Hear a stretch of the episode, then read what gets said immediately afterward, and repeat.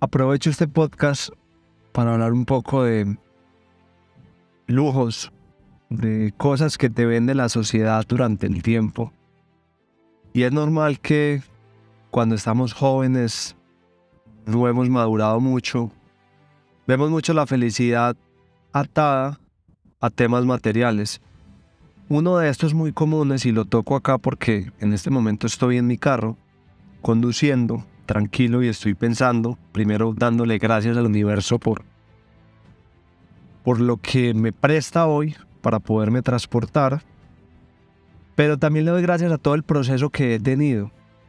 El proceso, si lo estamos hablando solo únicamente de algo material como un carro, es muy bacano hoy darle gracias al universo por lo que tengo, pero saber que fue un proceso, saber que fue un proceso donde empecé con un carro pequeño, donde empecé con un carro que con mucho esfuerzo lo pagué, con mucho esfuerzo mis papás también me ayudaron, para una parte del primer carro. Era un carro, me acuerdo que el primer carro que yo conducí era un carro que era para uso mío y de mi hermano, y era un Twingo, incluso era un color que ni siquiera era muy de hombre, era como un color moradito. Eh, y recuerdo la felicidad que tuve al comprar ese carro. Fue muy superior a la felicidad que tuve al comprar el carro de hoy en día. ¿Por qué? Porque fue algo con, o sea, el primer carro, el uno poder comprarlo con, como con ese esfuerzo, después del trabajo, después de lucharla, y uno joven que en realidad uno cada pesito la suda y tiene que ser uno muy juicioso para poder ahorrar y poder lograr comprar algo. Entonces, es una satisfacción muy grande, pero uno ver todo ese proceso como uno va creciendo y poder ir comprando cosas un poquito cada vez mejores, pero con esfuerzo, es muy, muy, muy gratificante. Pero algo que les quiero contar acá y lo veo en muchas personas jóvenes es que se quedan mucho tiempo pegados de eso material y ellos creen que hasta que uno no consiga X cosa, no, o sea, es como inferior a la otra persona. Entonces, el carro es algo que divide mucho a la sociedad. Es algo que muchas veces si no estamos en X carro, entonces nos da pena entrar a un restaurante fino donde haya que parquear y que el carro se vea.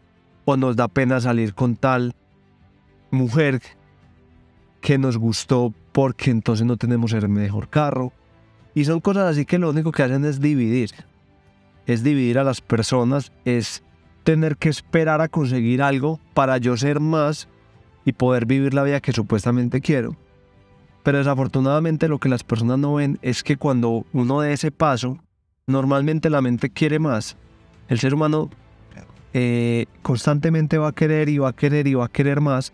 Entonces cuando ustedes se montan en realidad lo que quieren, estaban digamos, primero empiezan con una moto, después quieren un carro, lo consiguen, después van a querer, querer otro mejor y otro mejor y otro mejor. Y en realidad hay gente que no, veo que no disfruta el proceso. Veo que muchas veces no agradece lo que tiene y simplemente se refiere a lo que tiene como basura, como que, que eso es muy poquito para lo que él se merece. Y es un problema del ser humano cuando creemos que nos merecemos demasiado y no hemos sido de pronto tan juiciosos o no hemos tomado la acción necesaria para en realidad estar donde queremos. Entonces, el ser humano es esa motivación que tiene por crecer es algo muy bacano, pero si se sabe explotar, porque nos puede llevar muy, muy, muy, muy eh, arriba o nos puede frustrar demasiado. Entonces, mi invitación es para que ustedes disfruten del proceso, den gracias por lo que tienen hoy. Sepan que si ustedes luchan, hacen las cosas honestas, pues el universo les, les va a retribuir con algo mejor. Entonces, disfruten mucho, mucho, mucho, mucho el proceso. No se comparen nunca con lo que tenga uno, de lo que tenga el otro. Más bien revisen esa persona que ustedes ven como referente, porque está ahí y que ha luchado para estar ahí si está ahí simplemente por una herencia y se lo regalaron todo, si está ahí porque la luchó, si está ahí porque dejó de gastar dinero en rumbas, dejó de gastar dinero en trago, dejó de gastar dinero en mujeres todo el día y se enfocó en lo que quería y con el tiempo las cosas se le van dando. Entonces, aprendan más a hablar y a entender ese proceso. Incluso es un proceso que muchas veces cuando vemos a alguien exitoso, no le preguntamos mucho del proceso que ha tenido. Y yo lo he visto con muchos amigos y personas reconocidas que no me baso en lo que tienen ahora. Siempre les digo, lo que ustedes tienen, digamos que no me importa mucho hasta que yo no conozca el proceso de ustedes.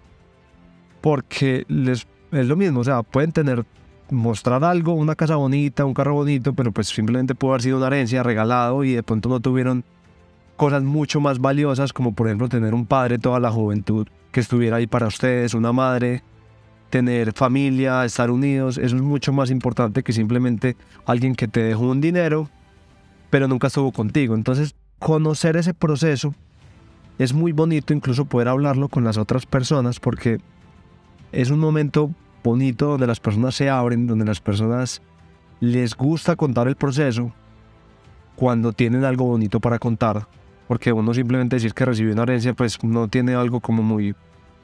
No es una historia, digamos, muy bonita de contar, pues es algo muy sencillo que en, 30 segundos lo contás y, y ya, esa es tu vida. Entonces, es importante que pregunten ese proceso, vean las personas que ustedes admiran, ojalá puedan orar cuando hablen con ellos, hablen un poquito más profundo sobre este tema y cualquier consejo que les puedan dar pero en todo ese crecimiento que no les esté acortando como el tiempo, sino que les esté generando mucho valor para motivarlos a ustedes en seguir adelante y seguir construyendo, me parece que son conversaciones muy valiosas que pueden tener y eso lo pueden hacer con muchísimas personas. Lo que pasa es que también deben buscar el momento adecuado y el sitio adecuado. Es normal que muchas veces eh, estemos rodeados de muchas personas, digamos que tengamos muchos amigos, pero no dedicamos, digamos, mucho tiempo de calidad o en espacios donde uno en realidad pueda compartir. Porque, por ejemplo, si simplemente nos vemos con los amigos para ir a una discoteca, es un tiempo que pues vamos a pasar bueno, pero no vamos a poder compartir ni conocer la otra persona. Si ustedes tienen amigos que lo único que han hecho es salir de discoteca en discoteca, en realidad no lo conocen. Simplemente tienen de pronto una energía afín donde se entienden y, ya. Pero no lo conocen en realidad ni ellos los conocen a ustedes. Entonces, importante que puedan sacar este tiempo más de calidad con las personas, hablen un poquito más a fondo con sus amigos, conózcanlos un poquito más y no les dé pena preguntarles cómo están donde están ahora. Que les pregunten qué dificultades tuvieron eh, para crecer. Y eso les, eso les ayuda mucho a abrir los ojos y darse cuenta que Todas las personas tenemos dificultades, todas, todas, todas, todas. Y eso es proceso del crecimiento. Y eso es algo que ustedes deben agradecer. Porque en las dificultades, en las crisis, ahí es donde uno crece como persona, ahí es donde uno crece en realidad en sus negocios. Ahí es donde uno ve qué tan fuerte es su negocio. Porque en cualquier medio crisis que tenga y ustedes van a quebrar sus negocios, se van a dar cuenta que de pronto era un negocio que no estaba muy sólido, que no tenía buenas bases, o que era algo que a ustedes no les apasionaba tanto que en cualquier sacudidita ustedes ya desistieron. Entonces, siempre actúen con pasión. Disfruten el proceso, que es muy bonito. Disfruten el proceso. Y no se dejen llevar por apariencias. Esa es mi recomendación para este podcast. Chao.